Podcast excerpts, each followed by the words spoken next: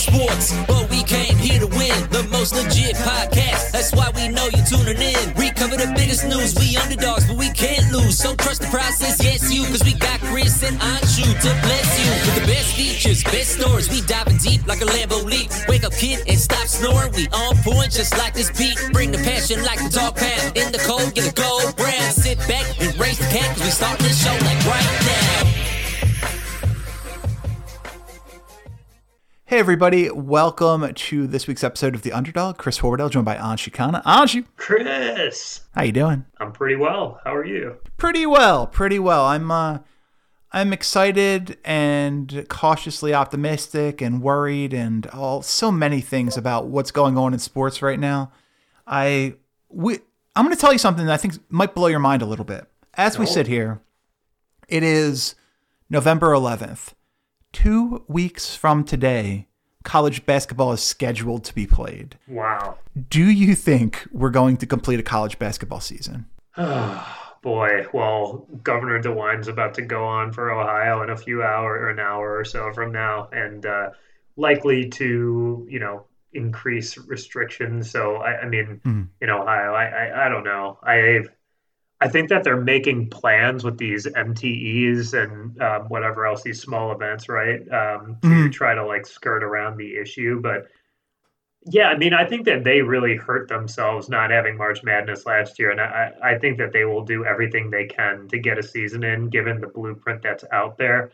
Um, yeah, I, I will say I expect it to be completed, but obviously not in the way that, not even close to a full season as we would normally expect. And Yeah. I, I mean, yeah, not even close. But I do expect March Madness this year. Well, you know, I was looking at Bovada Sportsbook earlier today, and I saw that my Wildcats are the odds-on favorite to win the national championship. So obviously, I'm uh, Wow. I am ha- very much hotly anticipating this season. I just I don't know how confident I am in it, and it's going to come back to the conversation that we had back during the lockdown when we were talking about will schools open, should schools open. Well, now it's going to be will schools stay open despite the fact that we're setting record numbers of coronavirus coronavirus cases every single day and Thanksgiving is going to be that time when things really get out of control when everybody's flying and traveling Yeah. to see their families. Will this will schools reopen? Should they reopen? And if if there aren't students, will there be student athletes? It's going to be an interesting story to keep an eye on. Yeah, for sure. I mean, football really isn't giving us any sort of template since it is just once a week, and Yeah. you know, and, and a lot of these games now, almost every significant ga- team I feel like has had a cancellation by now Yeah. or been affected by COVID in some way. So, yeah, I mean, it would be. I, I think that they will still go on even if students aren't there, but it's it's just kind of like one of those wink nod things, as you know, isn't unexpected. They're they're isolating the, the athletes from the students even more than they already were, you know, in terms of like the way that they're treated. Um, so I, I expect that to continue to be the case because, you know, again, they lost a lot not having March Madness. And I, I just, it's clear to me, and I'm sure it's clear to you, that these schools may give lip service to the idea that they care what, what the students are going through in their general health and the health of their families. But like at the end of the day, you know, two straight March Madnesses being canceled would be I don't want to say a disaster, but it would be pretty bad for, you know, for the sport and for many of these schools' financials. Not a disaster, but still disastrous. Yeah, yeah, exactly.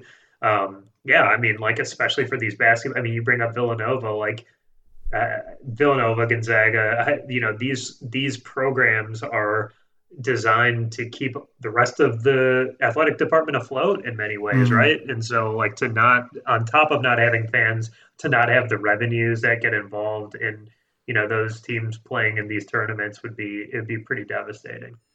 Yeah, I just I really really get worried because well, I'm looking right now and Georgia, Missouri, Texas A&M, Tennessee, Ohio State, Maryland, Auburn, Mississippi State, Alabama, LSU all postponed or scheduled or canceled this weekend. And that's college football. You know, Yeah. college football, you have a much deeper pool of substitutes. Like these are 100 man rosters. If coronavirus hits a college basketball team, it could wipe out 50% of the roster. Yeah, and I mean that's the thing. Like, you know, we're using weird proxies or weird precedents as reasons to have this you know this league happen. I mean, yes, we did have or this sport happened. I mean, yes, we did have um, you know NBA, but that was that was of course in a bubble, and so we're not going to have that here. And you're right. Like, I mean, if one guy gets it, it's like the equivalent of a running back getting it and the entire running back room being affected. So mm-hmm. you're absolutely right. And I just, I, they've got to be really, really flexible. And I think that's so tricky when it comes to college traveling and, you know, multiple games a week. I don't, I, I'll be honest, I haven't looked at the schedule too carefully. And I think, you know, it's because the obvious that we're all thinking like we're not sure if it's going to be a waste of time or not. Everything is so conditional right now. Yeah, and it's always been bizarre that the college season was going to start one week after the NBA draft. I just I I do not envy college coaches this season for sure. Well, especially the ones with COVID like Tom Izzo. I mean, it's it's uh-huh. just so it's a mess. It's an absolute mess. And like they had the opportunity yet again to be creative and try to skirt around this by you know again the mt the idea of multi-team events every other week potentially logging three or four games during that time i think is the way to go because then you could have potentially had like bubble scenarios. Um yeah. you know and and uh, yeah yes they the student athletes would be even further removed from the students but i think that that's like you just have to basically you know drink your take your medicine on that one and um, i just i don't think that they're being very creative with that i know they are doing mtes but they're not i don't think that they're they're going all the way with it which is going to be a problem Right. This has gotten so bad that even the NFL is now publicly willing to make plans for what happens if they're losing games. They come up with this uh, agreement yesterday where basically two more teams would be added to the playoffs if significant games are lost to, over the second half of the season because of coronavirus. Any, I think it said, yeah, oh, significant meaning even yeah. if one game though that affects the playoff picture right happens they're basically planning for a and i mean why would the owners should of course the owners are going to approve that because it's just another game that they get to pocket you know yeah. And By so, the way, I'm very against this. This is this seems like this is a personal slight to the Philadelphia Eagles, who will not be able to host a host a, a playoff game should they uh, continue on their path right now. Wait, really? They wouldn't have? Um... I, I, believe it's reseeded. Oh God, that sucks. yeah. but I, you know, it's funny. I was talking to Josh earlier today um, on Fantasy Hour, and you know, if you look at the Eagles specifically, not to completely change the topic, but like they're in a spot where you know they could go on a little mini run given their you know the ease with which they should handle their division. Yeah. and you know end of the day they there's a pretty good shot that they end up not as like what would be the seven or eight seed i would think. Well i saw a really fun stat this week uh, about the eagles the Eagles, sitting at three, four, and one going into Week Ten, have a seventy-nine percent chance of winning their division per this ESPN poll. the Pittsburgh Steelers at eight and zero oh have a seventy-three percent chance of winning their division. Oh my god! Yeah, I mean that makes us better than the Steelers. Yeah, I think I think so. I'm willing. Well, I mean, hey, the Steelers had more trouble with the Cowboys than the Eagles would have probably. So, you know, oh, any given day with this team. I mean, the that we had some problems with Ben DiNucci until the second half, and then they they completely gave up on Ben DiNucci. Well, Garrett Gilbert looked significantly better than Ben DiNucci looked at any point in that game. Yeah, yeah. Gilbert's a Gilbert's an NFL quarterback. I don't think there's a mistake about that. I don't think he's a starter, but he's an NFL quarterback. I, I was stunned about Gilbert's mobility. That's what really shocked me about what he looked like in that game. And you know, he put a lot of zip on his passes. I yeah, I think that there's some they might have a little something there backup wise. By the way, while we're talking about bad football teams, you know, I think what we have seen over the last two weeks, uh, just reinforces my right to be bullish about the New York Jets' future. I really do, it, because. Mm. I was not, thinking about that when Becton comes out and they just couldn't block anyone. Yeah. Man, I don't even care about that. I want to talk about what's going on with with the Clemson Tigers and why I'm excited oh. about it. They go. Trevor Lawrence plays. They beat. They score 73 points against Georgia Tech. Is Georgia Tech great? No, they're not. But they score 73 points.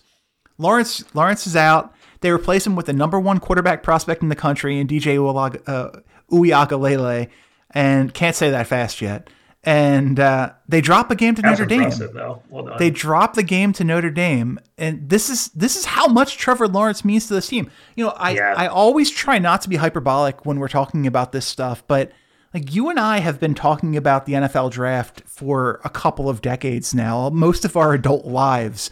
Mm-hmm. And Trevor Lawrence is the best quarterback prospect I've ever seen.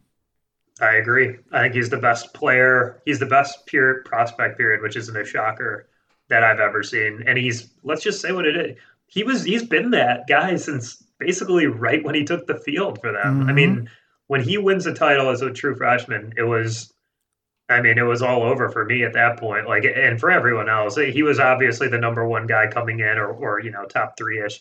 And it's just so, it's so funny. It's so similar to the Andrew Luck RG three draft, I think, because mm-hmm. I, I mean, Zach Wilson looks phenomenal, and I, yeah. I'm totally on board there. But like, Justin Fields is that guy. I think. I think he's yeah. a tremendous. I think he's better than RG three too. So this is like an upgraded version of those two. I would gladly be tanking to get Justin Fields in any other draft. And I, I, think there's a real argument to be made between Fields and Joe Burrow from last year.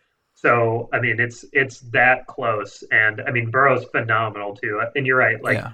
It's hard not to get hyperbolic about this sort of thing. Burrow had one of the greatest college seasons we'll ever see, um, and you know he deserves so much credit for coming out of nowhere and doing what he did. But now look at what Joe Brady is doing with Carolina. Look at what Justin Jefferson's doing with Minnesota. I mean, Joe mm-hmm. Burrow and Burrow, of course, doing great on his own right. Like, but that you know that was like a truly epic collection of players, and what Lawrence is doing. You know, to your point with what he, you know, how the difference between how he performed versus how his backup performed um, is is insane to me, and, and definitely worth calling out. Yeah, no, uh, Burrow had like three guys better than than Lawrence's top wide receiver option at the, on that LSU team. May, and you could argue maybe four.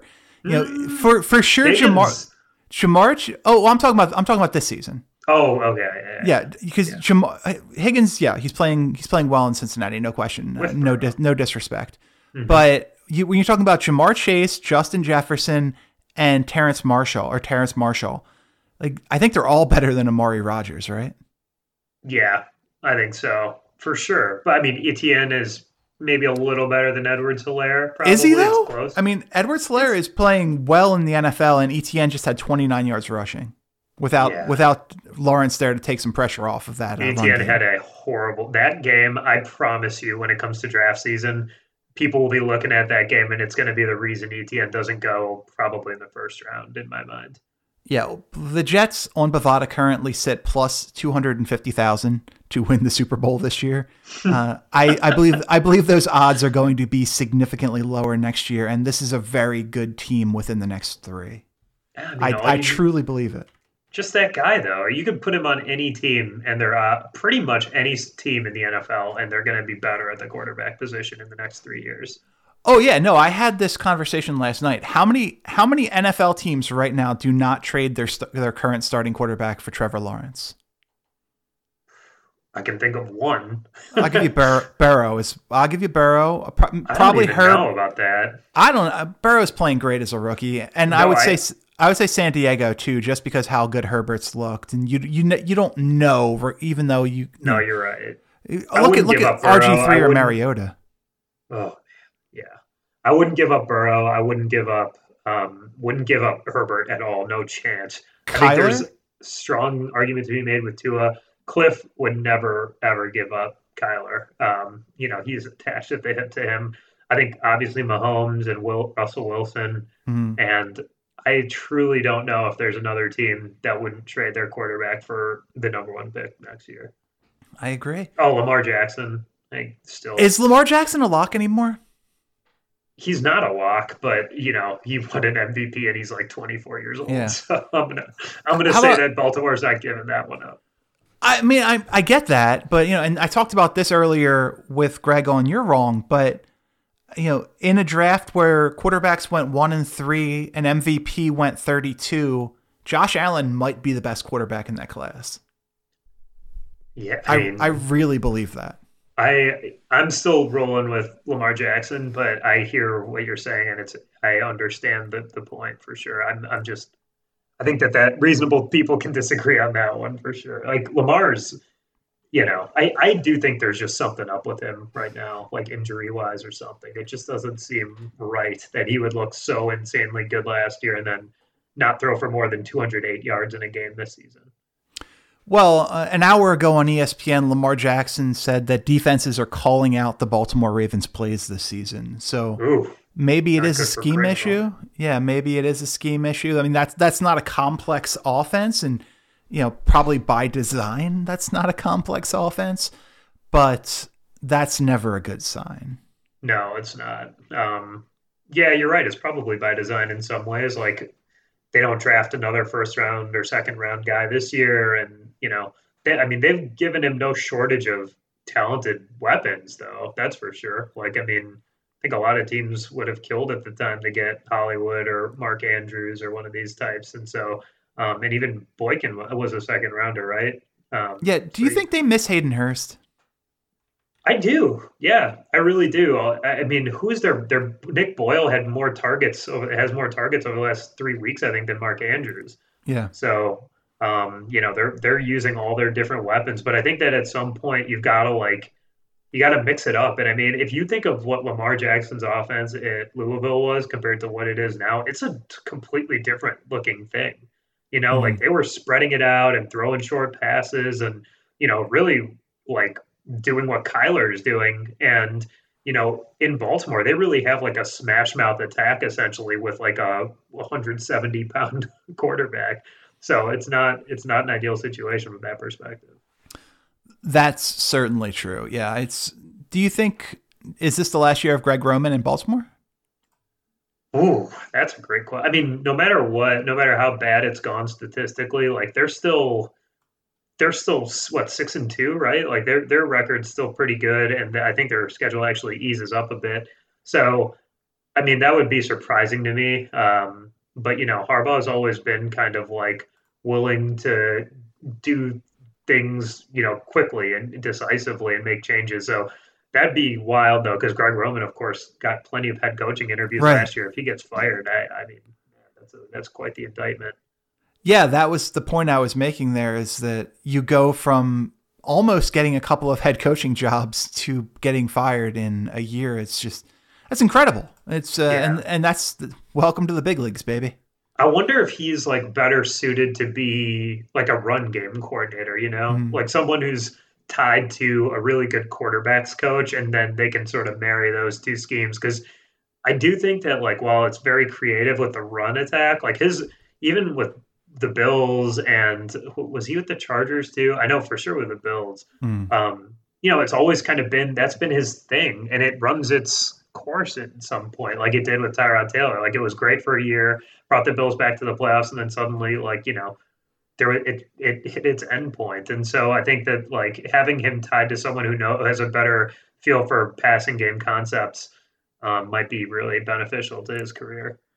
Well, it seems like Greg Roman uh, is kind of a guy who once there's expectations for him, he f- sort of falls a little bit under the weight of those expectations.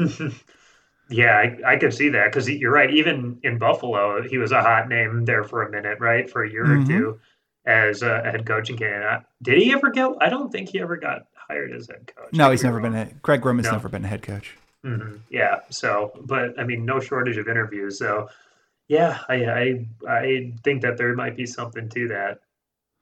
Uh, let's see. Greg Roman's career: Carolina as an O line assistant, Houston as a tight ends coach and quarterbacks coach, Baltimore O line assistant, Holy Spirit High School in 2008, uh, offensive coordinator, Stanford tight ends coach and offensive tackles coach, San Francisco uh, offensive coordinator, Bills Ah, with Jim Bills- Harbaugh. That's with right. Jim Harbaugh, Bills OC, Ravens uh, OC and tight ends coach, Ravens uh, tight ends coach and assistant head coach, and Ravens offensive coordinator. So they've really shuffled him around over the last three years in terms of his title in Baltimore. You'd think that he would know enough not to have his plays called out because his, uh, with his awesome quarter. I mean, you you've been dealt such a great hand with Lamar Jackson. He's been every bit uh, what you would have hoped for. Um, and so, like, I think you know, not maximizing that talent is again, it's an indictment of it. By the way, I would love to know what happened in 2008, where he gets fired from Baltimore in uh, in 2000 what six? To, uh, yeah, in 2007, He goes back to his alma mater, Holy Spirit High School, and he's not even the head coach. He's just offensive coordinator of his high school. that is crazy. He's just never been able to to run a room, I guess. Huh? Uh, I get. I mean, I guess you could say the same thing about Deion. Deion went and coached his kid, despite the fact that he was a defensive back. He became. Uh, I I forget. It starts with S H E M something. I forget what the rest of that Deion's kid's uh, first name is. Shamar Shamar Sanders, Oh, something like that. Shamar, yeah, I think so. He he was his kid's offensive coordinator, and now his kid is following him to Jackson State. So th- that's going to be interesting. That that was a fascinating hire. Like Deion's a really smart guy. I don't know if he's going to be a great head coach, but if he does nothing else, he gets into rooms uh, in recruiting rooms that nobody else could get into at that level, and that is a huge advantage. for sure. But you know that I feel like that time is waning for him, and as far as like the cool factor with Deion is, it's obviously off the charts for our generation, but Yeah, soon fair. you know it's gonna it's gonna run its course, and um, you know he's got to capitalize on it right now while he can. Yeah, no, that's, that's a really good point. That's a really good point. Uh, oh, he's a John Carroll guy. How about that? Greg Roman is a is a John Carroll guy from uh, University Heights, uh, Ohio. There's somebody else that went there. Well, Is I can where tell. the Harbaughs are from. Uh, so there's the John Carroll. There's a lot of John Carroll alums, including my girlfriend's father and uncle. Uh, Famous. if we're a fiance's father and uncle, that's uh, Oh, there it is. yeah, fancy. But uh, I feel like I would get I would get in trouble if I referred to her as my girlfriend at this point. Uh, protect against that. Famous alums at uh, John Carroll. There, there's a bunch. There's a bunch of uh, bunch of football alums, Yeah. and I'm looking for. I think the Harbaugh family has a tie there. I can't remember exactly what it is, but I think that's how maybe that's how the link the link up happened with Jim and then John. Um. Well, yeah, because yeah, there were I, randomly there was a bunch of John Carroll alums who were interviewing for NFL head coaching jobs this past year. Yeah. I, I remember that being a thing. Uh, university alumni. I'm looking for this right now. Did not think this is where the show was going to go, but isn't that really the beauty of the show? Uh, okay, how about this? Some here's some gentlemen who have come from John Carroll University. Uh, Don Shula, London Fletcher, Tim Russert, Josh McDaniels, Nick Caserio. that's that's what we are talking about. Tom Telesco, uh, David Caldwell, Greg Roman, Greg Shelpinski, Carl Tassif. Uh, it goes on and on, but there's not more people. I was thinking of. McDaniels. That's and that's Mc, well, McDaniel's and Caserio because they were going to be a, they were going to be a package deal for a while, Yep, that's right. The Niners were interested in that duo at the and time. the Browns. The Browns. Yep, good call. Yeah, so I, I knew there I knew there was more. Weirdly enough, I don't fascinating see John John Carroll combo. Maybe Yeah, the Harbaughs aren't involved. Yeah, Bill Polian too. Hmm. I don't. really w- weirdly, I'm not seeing either of my fiance's family members on this notable alumni list, and one of them was briefly a minor league baseball player. So you would Oh. think you'd think he would make it. Of but- course, that's a shame. Might need to submit to Wikipedia or wherever you're reading off. of. Yeah, that's that's a three thousand uh, student school that has produced this many people. That that's Wow. insane. Like I always feel like Villanova does great. Villanova was a ten last time I looked, and I always feel like like that's amazing for a school that small. But this is incredible. Yeah, that's that's crazy. I know Eastern Illinois has got another like interesting mix of alumni too, just like random corners of the earth that have that happen to be you know groundswells of talent at specific Yeah. sports. Yeah, and that that ten at Nova obviously includes postgrads too. Uh, so, Hmm. all right. Uh, well, that's a, a quick look at John Carroll University for all of those people thinking about applying in the fall. Uh, if you want to get into an NFL front office, it's not the worst place to be, but that's not what we're here to do. Let's uh, let's do some lines for this week's game, sir. Uh, we've got the Indianapolis Colts heading to Tennessee to take on the Tennessee Titans. Bovada has the Titans minus one at home. Yeah, I really like Tennessee in this game. I, I think that the Colts have a problem with their backfield, and that's something that they obviously want to hang their hat on. And Mhm. um, you know, they're just they're a mess in that way. Uh, and so well, I think their defense is, of course, really good, probably a top five defense. I just I don't know where they're better than Tennessee at, aside from I guess our offensive line's better, but Tennessee's just clicking much more so than Indy right now. By the way, we're never going to have this uh, this this top quarterbacks talk. This is it's just never yeah. never going to happen. Uh, two weeks from now would be my goal because next week's obviously going to be the NBA draft. But uh, but two weeks from now we can. Uh, I I want to talk about it, man. There's six quarterbacks who can go in the first round. We can do it right now. Why not? Uh, we, you know, I don't I don't know how. yeah. I'm not sure how to make that work right now with with uh we gotta get enough, the picks in. enough to have got to get the picks. People are here for the picks. People are right. here for the picks. Right. The Houston Texans travel to Cleveland to take on the Cleveland Browns. Bovada has the Browns minus three. So we're expecting Nick Chubb back, right? Off the Nick bye. Chubb, Austin Hooper, and Wyatt Teller. That's big. I mean, those are three big time pieces for that offense. And um, while you know, like obviously without Beckham, they're a different team. They might not be a worse team. Like mm. at least from what we've seen early early returns wise, uh, Baker Mayfield cleared from that COVID list, and so I, I think that the Browns are going to get it done. I just think their defense is much better than Houston's, although Houston's showing signs of life with Bill O'Brien canned. Um, yeah, I just I think that Cleveland's going to be able to get it done with that run game. Biggest line of the week here: the Jacksonville Jaguars head to Green Bay to take on the Green Bay Packers. Bovada has the Packers minus thirteen at home. So Jake Luton not terrible. Also, I thought his name was pronounced Luton for the last three years, so that's that that was a mistake on my part. But uh, yeah, I don't think you're going to need to worry about it for very long. hey, he looked good. He looked yeah. pretty good. Um, I don't um, suspect that's going to carry through to this weekend. I, I tend to agree. I think that the Packers are going to get it done in a big way. Jacksonville's defense is just horrendous, and um, the Packers are getting healthier too. So I, I think with 10 days off, Green Bay should shake off the rust and look pretty good against Jacksonville. I mean, they need to. Speaking of getting healthy at the right time, the Philadelphia Eagles will get back Alshon Jeffery, Miles Sanders, and potentially Isaac Seumalo this weekend in their game where they travel to New York to take on the New York football Giants. Bovada has the Giants plus three and a half at home. This is what I'm talking about. Like, I mean, I think Philly is in a great spot to run away with this division completely. And this is, you know, if they do it right here, like I think that puts the distance that they need right off the bat, right out of the bye. And um, you know, for like you said, for as unhealthy as they've been and as much bad luck injury wise that they've had, they're in great shape to make a pretty good run at a decent record here down the stretch and then get a home playoff game and you know anything can happen from there. So going to be very interesting. I think they're like the team to watch in the NFC in the second half of the season. By the way, there's one more major piece dangling in this puzzle, and that is that the Eagles have refused to put Brandon Brooks on the IR because they genuinely believe that he can be back should they make the playoffs. This guy tore his Achilles and he's 350 pounds. Brand and he, and he's already box jumping, by the way. Brandon Brooks wow. is not a human being.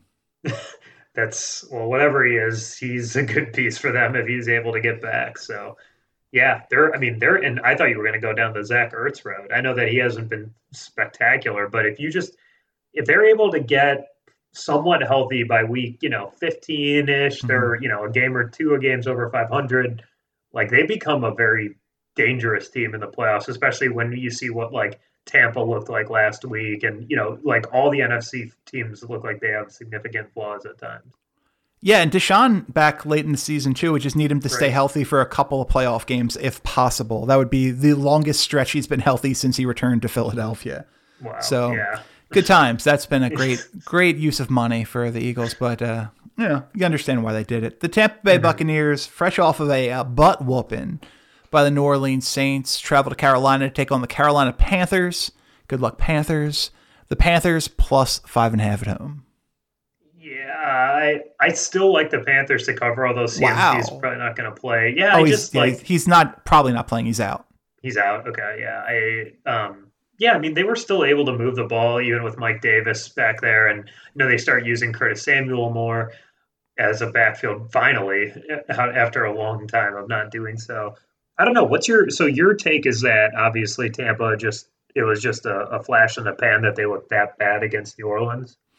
Yeah, I mean I don't I just think it was a lot of things coming together in an unfortunate way for them because that defense has looked great at periods this season, looked horrible against New Orleans. That offense has mm-hmm. looked very efficient for a lot of the season, looked horrible against New Orleans. I just they just weren't ready to play New Orleans for whatever reason, and I don't think that's going to be the the Tampa Bay we're going to see moving forward.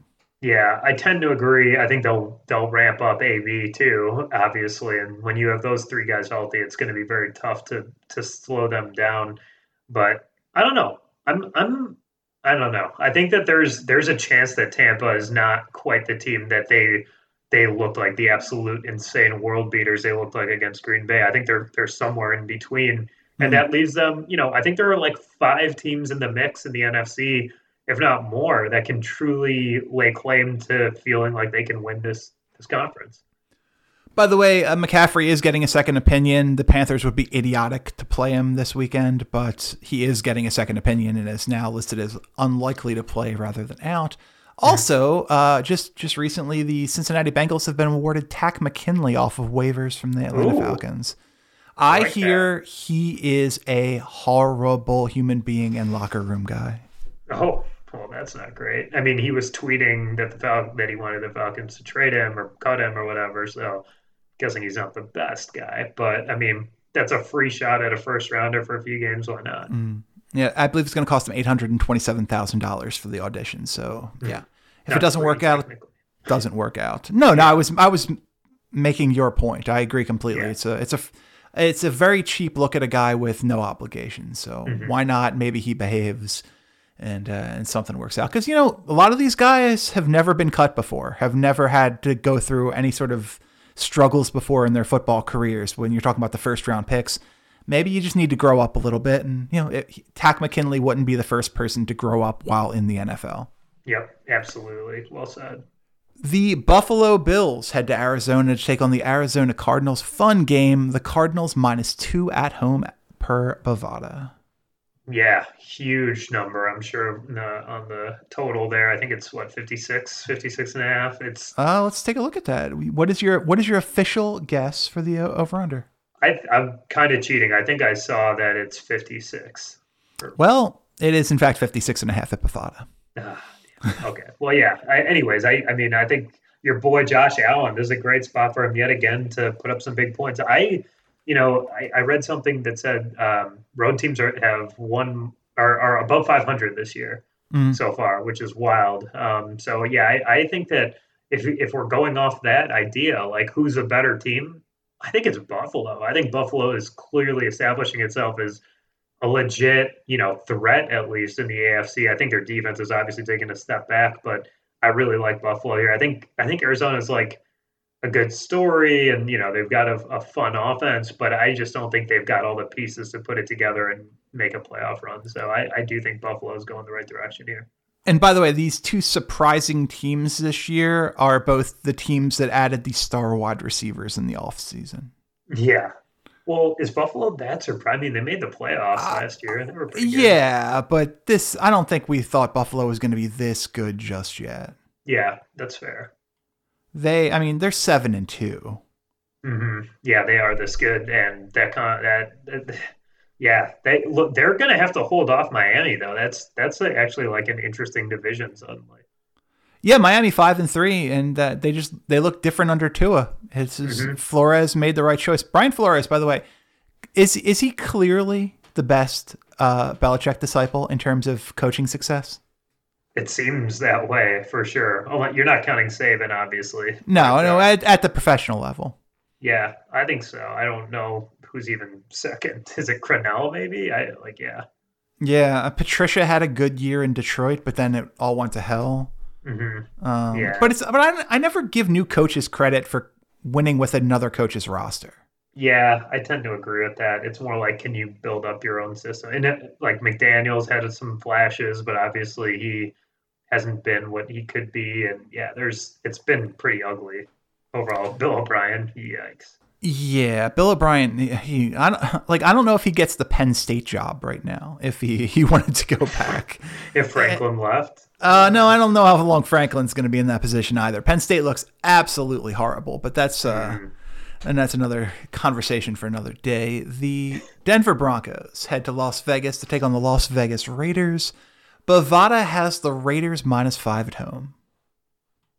Man, no idea on this one. I uh, No. like it's the AFC West is just uh, I have no idea. Like the Chargers have a I think a positive point differential this season, but are two and six, and Mhm. you know the Broncos are all over the place. No idea what to make of Drew Lock and Raiders have a, a winning record, but I don't think anyone thinks they're actually good. So it's it's a crapshoot, and um, I guess if forced to make a pick, I'd probably go with the Broncos to keep it close, but I don't love it.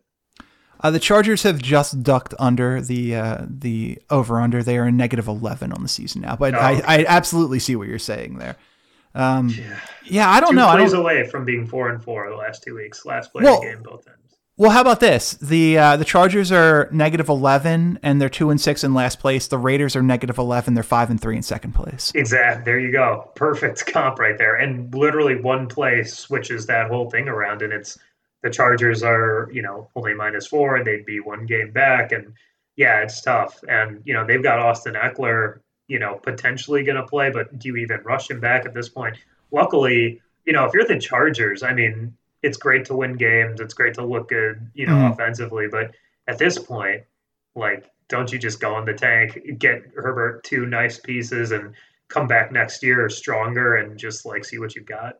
I think they might be too good to tank in a year where there's some terrible teams. True. I mean, tanking meaning like I know. I, like, I, yeah, I get it. Well, all right. Here, let's play a little game. There are there is one division where every team has a negative point differential. What is that? Is it the NFC East? It is the NFC East. There is one division where every team has a positive point Oh. differential. What division is that? Ooh. Um, AFC North, maybe. AFC North. There are it's it's split two and two. I'll give you one more shot. Okay. Oh man. Um, We were just talking about one of these teams. NFC South. NFC West, my friend. Oh, of course. The Seahawks, Cardinals, Rams, and 49ers all positive point differentials. Niners. Hmm. I know plus 18 and the the Eagles Wow. plus the Eagles minus 19 in first place. oh man. Well, the Niners are soon to dip below that uh, the Mendoza line there. I think. and my hope is the Eagles e- get back to zero this weekend against the Giants. So I like uh, their chances.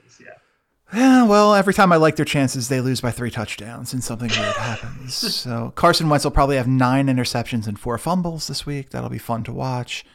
And uh, then eventually it'll be Christmas and I can I can pull out my Xbox Series X and break out Madden and uh, I can play with Jalen Hurts at quarterback. So it all will be right in the world. Um, I did. I received my Xbox Series X in the mail yesterday, Ancho. I'm pretty excited about it. Waiting Very on exciting. Waiting on the PlayStation, which I believe is going to be the better of the two consoles. But uh, yeah, I'm, uh, I'm, um, it's this is an adult Christmas thing for me. I'm going to hold off and I'm going to I'm going to bust them out on Christmas. Oh, you're waiting. Okay, interesting. It's you know, got adult adult Christmas for adults when you do not have children is uh, it's it's not exactly the most exciting day in the world. yeah, agreed. I can second that. For now. Uh, for now, yeah, this is, this is- you've experienced your last one, but yeah. Whoa. uh, that is uh, that's, that's pretty That's crazy. Yeah. Yeah, how about that? You're you are now officially an adult. Congratulations. The uh, Now let's get back to talking about gambling lines. yes, absolutely. The uh, this is fun. Uh, the 49ers head to New Orleans to take on the New Orleans Saints, and but you know what? I thought we talked about this team, but we didn't. I was wrong, and I was right to say this is fun. The Los Angeles Chargers head to Miami to take on the Miami Dolphins. The Dolphins minus two and a half at Bovada. Oh man, this is fun. I mean, if you're a Dolphins fan, you gotta just love seeing this on both these these teams. You get these two quarterbacks, and I mean, if if the question was, you know, we need to see what Tua has, what does he have? Should we be looking at quarterbacks? I think the answer is he looks like he's got a lot, and Yeah. we don't need to be looking at first round quarterbacks. So they're in a great spot. Um, you know, what a quick flip from we should be starting Ryan Fitzpatrick. He gives us the best chance to win to Tua being what he looks like. So, um, and that's without Gaskin. I, I'm so impressed with him. I like the Dolphins here, although it wouldn't shock me at all if the Chargers get some regression and win this game. But Miami, to your point with Brian Flores, like they just look like a team that's that's playoff bound, and you know maybe they steal a game there. Uh, they're they're they've got as good a chance as anyone outside of like the Chiefs and and Steelers. I think. Can I tell you that there is a delivery guy just, just blowing up my doorbell right now to drop off what what I believe is a fifteen dollar item. So I don't hear it, so that's good. Well, if, if you listen carefully, I think you can. The the listeners will be able to hear my ring and my blink going off. Leave the fifteen dollar package outside. Yeah, it's literally an envelope. That's it. I know what it is. It's yeah. You're you're gonna be fine, sir. Uh, but thank you for your patience. Um, the San Francisco 49ers travel to New Orleans to take on Drew Brees and those New Orleans Saints. Bovada has the Saints minus nine and a half. Ooh, that's a lot of points for a team that has a positive point differential. But right. you know, the Niners are, you know, obviously the walking wounded with the bye coming up. I don't expect them to play Raheem Mostert. I'd be surprised if they play Deebo. It sounds like Kendrick Bourne did have a positive test, which is just one of the weirdest oddities you'll see this in a weird odd season with the positive, negative, false positive, whatever. Um, and then going back to positive. So yeah, I don't know. I, I think that um, I think the Niners are going to have a lot of trouble here. Although I could see a letdown game for the Saints. I think that uh, they're just ten points is going to be easy to cover against Nick Mullens. Yeah, no, this uh, this 49ers team looks not so great. Not so great. Uh, I mean, talk about another team that really should be actively tanking right now. Yeah, I, I think they know that too. Candidly, like I, like again, you just there's so many good players that are missing from their squad, and it's hard to motivate the guys that are playing in that time. I think, and especially when you know you got Nick Mullens, who's really not giving you a chance to win games. Yeah, why go Mullens over Beathard? It seems like Beathard's playing well every time he gets a chance. I yeah, I I don't know. I think that, and then you know they didn't they just sign Josh Johnson? They signed someone from the XFL. So I didn't see that. I like Josh Johnson. I've always liked Josh Johnson. Yeah, me too. I think it'd be fun to see what he's got with Shanahan. But you know, I, it's weird though because like if they win this game, they're they're not dead at all. But to me, they're dead. And as far as like what's significant, which is I like I don't see a path to them getting back to the Super Bowl so no. why why even bother? Again, last week last year they had to trade DeForest Buckner to get to a place that they could easily be in draft pick wise this year. Right. You know, so I don't get it. Well, and and a more direct analogy here is a couple years ago, Garoppolo is out, they tank, they get the number yeah. two pick, go to the Super Bowl. Now, what's going to be interesting is that if they do have if they uh, do find themselves in a position where they're drafting high and right mm-hmm. now they would be drafting number 15 uh, it's probably not high enough. I'm guessing, God, four, at least four, maybe five quarterbacks off the board by 15. Definitely four. Who's your fifth?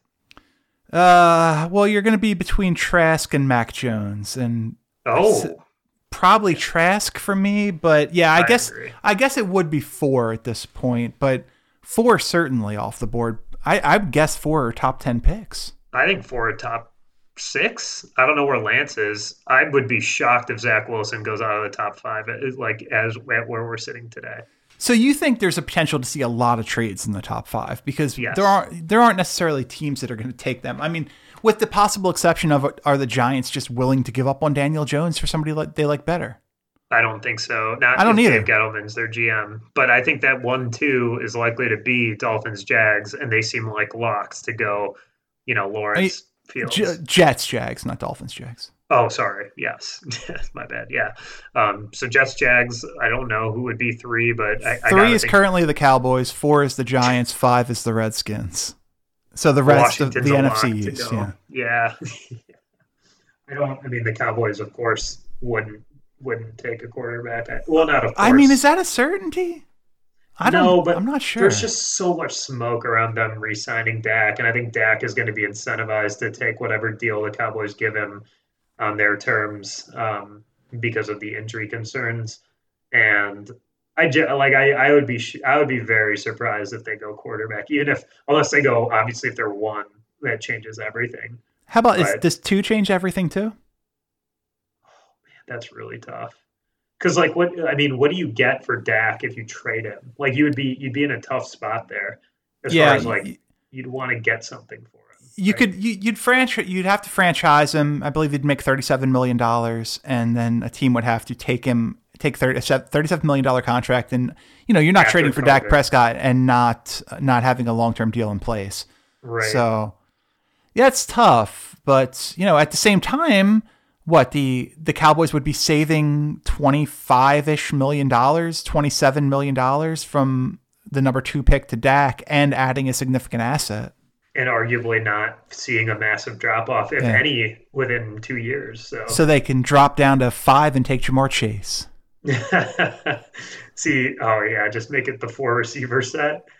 I don't know. They're the Cowboys are just like too talented almost at that to be picking that high. Like they would definitely be a candidate to drop down, but they wouldn't want to drop down to an NFC East team. And it would just I think that specific scenario I don't think will manifest itself, but that would be No. a very fascinating one to see play out. Well, right now there are three. I think they just sit there and take Sewell. Probably, but you know, you've got Tyron Smith, and you know, Yeah. you're. I guess you move him to right, right tackle. Yeah, who cares? Like you, you find a way to make those two work together. And, and Yeah, La'el, La'el the Collins is supposed to be a guard anyway.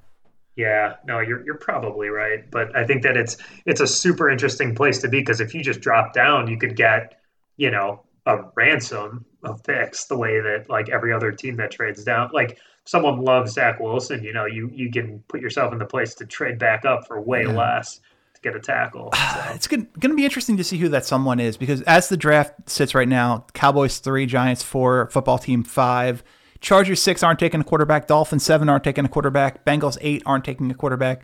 Nine's the Panthers, that could be in play. The Falcons can be a play at ten, the Lions at 11 mm-hmm. the the Vikings at twelve, and man, even the, maybe even the the Patriots at thirteen. Oh my god, and the That's- 49ers at fifteen. that's the everyone's doomsday scenario. Well, we'll we'll see a lot of, I think, a lot of jockeying for the lower seat spots there. Yeah. But if those top two teams stay the top two teams as they should be, then it's going to be, you know, you're basically the draft starts at number three, and who's willing to trade up for that spot? By the way, I did an absolutely uh, horrible mock draft today on PFF. It usually does a great job with their mock draft tools. This one not quite refined yet.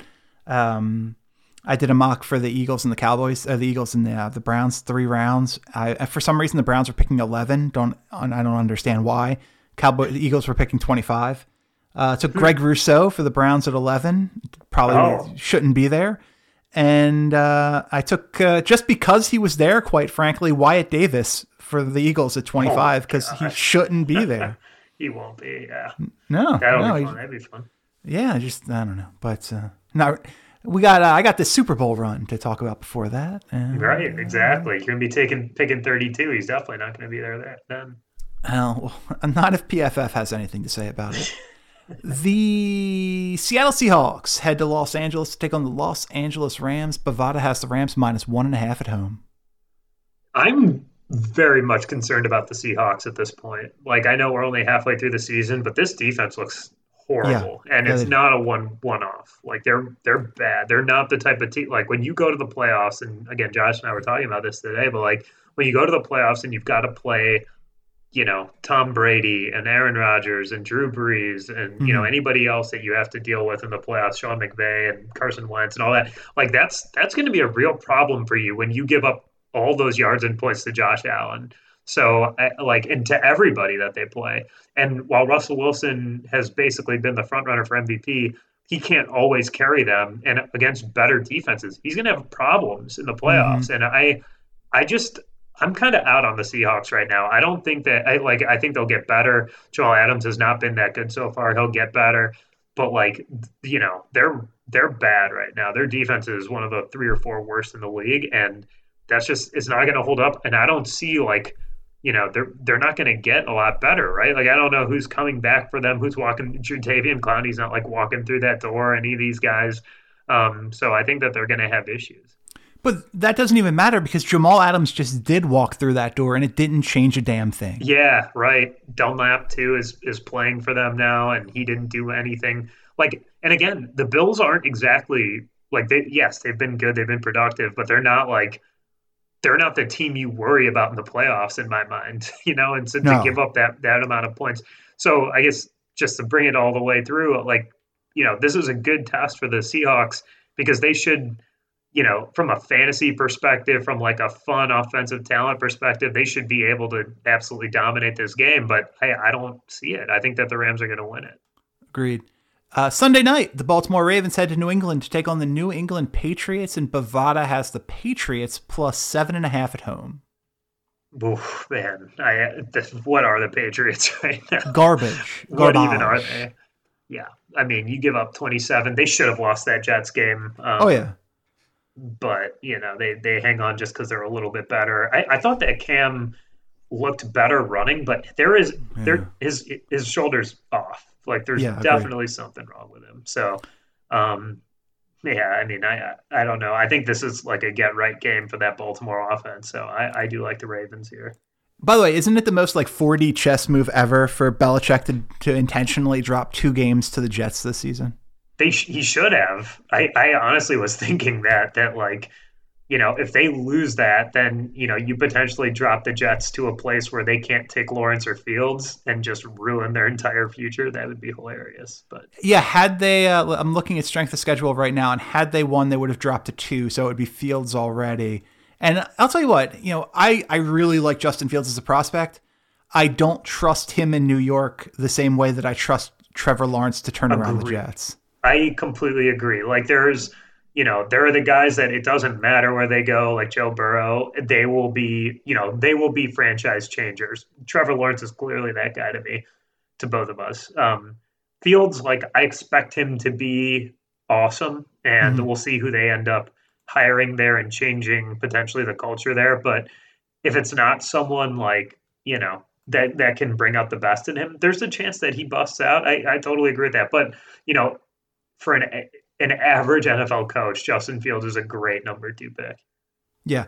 Well, the the place I want to see Fields end up is Carolina. Oh my God, Because Yeah. Carolina with Joe Brady, that would be so he would be much fun. so good. You would be so damn good there. I completely agree with that. I don't you know, like, know that I trust Jacksonville. Yeah, I mean, they're not going to have Doug Marrone coaching them next year. You got to think. So, right, but we don't know who the hell's going to be coaching them. And right. I mean, if, that's true. if you're the Jets, like the one and only call you make this offseason is Lincoln Riley. Totally Still- agree. The one and only call. It is, it's not even a matter of do you want to coach. It's how much does it take for you to be the coach of our team next year. Let's let's get this done right now. I I I think Joe Brady is a call you you consider making too. But I, I really, you're promoting Joe Brady already? man, they it's not Matt Rhule's offense, it's Joe Brady's. And I have been so impressed with how good they look um, in Joe Brady's first year in the NFL as the OC. So, yeah, I mean, he would be the second call I make. I mean, of course, you throw whatever at Lincoln Riley and see what he says. And I think that he'd say yes, given Trevor Lawrence is the option waiting on the other side of that. But if he says, I don't want to go to New York or whatever, then you know and i, I wouldn't necessarily blame him just because of the meddlesomeness of the ownership there Yeah, Woody But- Johnson. right so if that's if that's not a, a thing i would definitely think about calling joe brady and then after that you're just screwed Yeah. By the way, the I enemy maybe i don't know I'm not. It's not the enemy for me. Uh, but I'll tell you that I, I guess Brady wouldn't be the youngest head coach. McVay still would have been younger than he was when, he took over. But I don't know. It's just a 32 year old who's been in the NFL for one year, a guy who will be 32 who's been in the NFL for one year. Uh, I don't know, man. I don't, well, I, I he'll probably be 31 when he's hired. He just turned 31 a couple of months ago. But yeah man, that's that's a gamble. That's that's. it's a gamble it's a gamble but it's like How about this? How about this for you? Joe Brady, born Miami Lakes, Florida. oh ooh interesting So you'd be you'd be bringing the prodigal son home if you were the Jaguars. Oh yeah, man, I love that. That would be really fun. Him and him and Fields. Like, I don't know that there's that other hot name right now. I think Bieniemy will hundred percent get a coaching job for better or for worse, and I'm, Mhm. I'm leaning towards it not being the best. But who else is out there? I mean, McCarthy was like the big, not a big, the big fish, but like a name Yeah. certainly that was out there last year. Who else is like who? Who are the guys? I don't know. Brett Brown still looking to coach, but there it is. Got to uh, get the Sixers. um, yeah, I haven't talked about Daryl Morey yet today. Come on, uh, free free agency is going to open next next week. I yeah, I don't know. And I mean, I feel like this college season's kind of been such a muted college season that there isn't there haven't been those like breakout college coaches either. Right, right, totally. Yeah, there isn't. I mean, yeah, like Dabo's definitely not suited for the NFL in my mind, and yeah, you're not getting like Brian Daboll or whoever you know who, who are the the names, the hot names, the young coaches. I'm with you. I don't really see who that is in in this year uh, in college. Yeah. I agree that Dabo's not necessarily suited for the NFL, but I will tell you that a Dabo Trevor Lawrence partnership in New York wouldn't shock me either. Yeah, I, it wouldn't shock me. It wouldn't be well, what I, I did if I was the Jets, uh, you yeah. know, but but it, I wouldn't be surprised if that were to happen. Uh, I just don't know who else is out there. Yeah. Yeah, we'll, we'll, we'll, you know, in the in the next coming weeks we'll have a little bit more free talk time, mm-hmm. and we can we can delve into these things a little bit more. But let's finish up this week's schedule. The Minnesota Vikings head to Chicago to take on the Chicago Bears. Bovada has the Bears plus three at home yeah, don't look now, but the Vikings are are warming up a little bit, and mm-hmm. Dalvin Cook looks like an absolute star again. Mm-hmm. And you know, like the Bears' defense isn't the best matchup, but this is a really great chance for him to keep going. And and you know, the Vikings were even with the Packers coming into the season for the division. They're not catching the Packers, I don't think, but like you know, they could make a run at an eight seed in a playoffs if that's what happens for sure. And of course, the Bears are five and four, so they're in the mix. But the Bears' offense just looks dead. I mean, it is. This is the worst. they were the worst five and three, five and two team. The worst five and three team. They're the worst five and four team I've ever seen, and I expect that to continue to five and five. And then you know that's probably what they deserve to be. So I do like Minnesota here. Uh, looking, I did find a list of uh, co- like the top coaching candidates for next year. okay. And Daniel's probably still on that list, despite it's it's not it's not exciting. Uh, uh, let's we don't we don't have time to delve into all these, so I just want I want to arrow up or arrow down from you in terms of have they helped themselves this season, mm. and do you do you think they're an interesting candidate? Dennis Allen, the Saints DC. Mm, not interested. Works for me. Bieniemy, the Chiefs OC. I, I, you and I are on the same page on him, but I, his arrow is up in NFL circles. I know that. This next gentleman we've talked about is Joe Brady, the Panthers OC. Arrow straight up, man. He's going to get a coaching job, I think. Todd Bowles, Bucs DC. Looks good right now, not from last week, but arrows is generally up for him. Uh, I guess interesting college coach is Matt Campbell from Iowa State. Mm. That's a good name. That's kind of like along the uh, the Matt Rhule line. His name's been around a lot, so I'll say Arrow slightly up there. Pete Carmichael, Saints OC.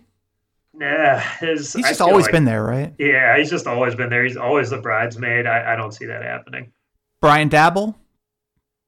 I guess so. Like what he's done there with that offense has been good, but how many you want to talk about the Belichick tree? How about the Saban tree? Gross. Yeah, not great. Matt Eberflus. Ugh, not been good this year for, yeah, for the agreed. Colts. I mean, their defense been okay, but I, yeah, I don't think so. A lot of retreads here. Leslie Frazier, the Bills DC. no. yeah, what's what's the point? Uh, their this, defense sucks. Yeah, th- this is an inter- This was a much more interesting name a week ago. Byron Leftwich, Bucs OC. Yeah, yeah, much more interesting a week ago is right, but uh, yeah, I, I don't think he's ready for that yet. Wink Martindale. No, no, no. Okay. No. McDaniels. Arrows down, but you know his name is going to be out there for sure. Here's one for you: Todd Monken, Georgia's offensive coordinator. Oh, there you go. That's oh man, talk about a retread. I, I like Todd Monken, but he has issues with uh, apparently culturally in the locker. Yeah. Uh, Jack Del Rio, the football team defensive coordinator. Mm, no, yeah, I think that's boring, more a product. Right? Yeah, that's a product of the head coach and the, the talent on that team. We talked a lot about Greg Roman already. Uh, I think Arrow pointed yeah. down, but not his fault so much as Robert Saleh. Ooh. Robert Saleh. Robert Saleh, yeah. Yeah, not his fault so much. He he won't get that job. But also, interestingly, I think his deal is up this year. I would expect him to go back, especially with Bosa coming back. But, you know, mm. it wouldn't wouldn't shock me if he tried to go somewhere else and sort of show that he can do it multiple places to augment his uh, you know his credentials. Uh, I don't look. I, I don't care about Brian Schottenheimer. I, I don't. care. Nobody on this that Colts team. Nick Sirianni. No offense, but the Not Colts just aren't good enough. Mhm. Uh, Arthur Arthur Smith in Tennessee is just all. He's basically it's like it's Greg Roman. Let's just run the ball a lot, and we'll throw we'll throw manageable passes with our quarterback. Uh, Brandon Staley, I didn't even know who he was. The the Rams defensive coordinator, Yeah. and and Dave Toub, the Chief special teams coach. Does he have, does Toub ever get a chance? I don't think so. Unfortunately, yeah, he is. He had a time, but it's not now. Fair enough. All right. Well, that is this week's episode of The Underdog. For Anshu Khanna, I'm Chris Horwedel. Thanks for listening, and we'll see you back here next time.